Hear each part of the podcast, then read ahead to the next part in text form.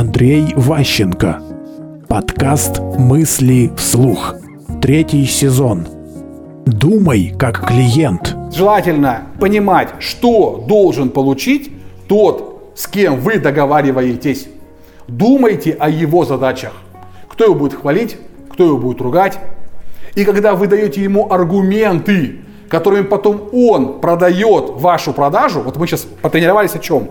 Вы приходите на какое-то вот мероприятие, там, чтобы получить деньги. Сидит другая сторона, вы им все рассказали.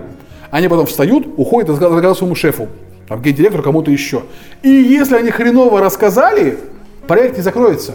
И неважно, как были хорошо вы выступали или плохо, если они не смогли вас продать, работа не будет сделана, не будет оплачена. Поэтому нужно давать им аргументы, прям списком. Когда вы будете докладывать об этом проекте своему там, начальству, акционерам, кому угодно, вот список, по нему идите, пожалуйста, и все у вас будет нормально, вас похвалят, вы будете молодцы. Мысли вслух.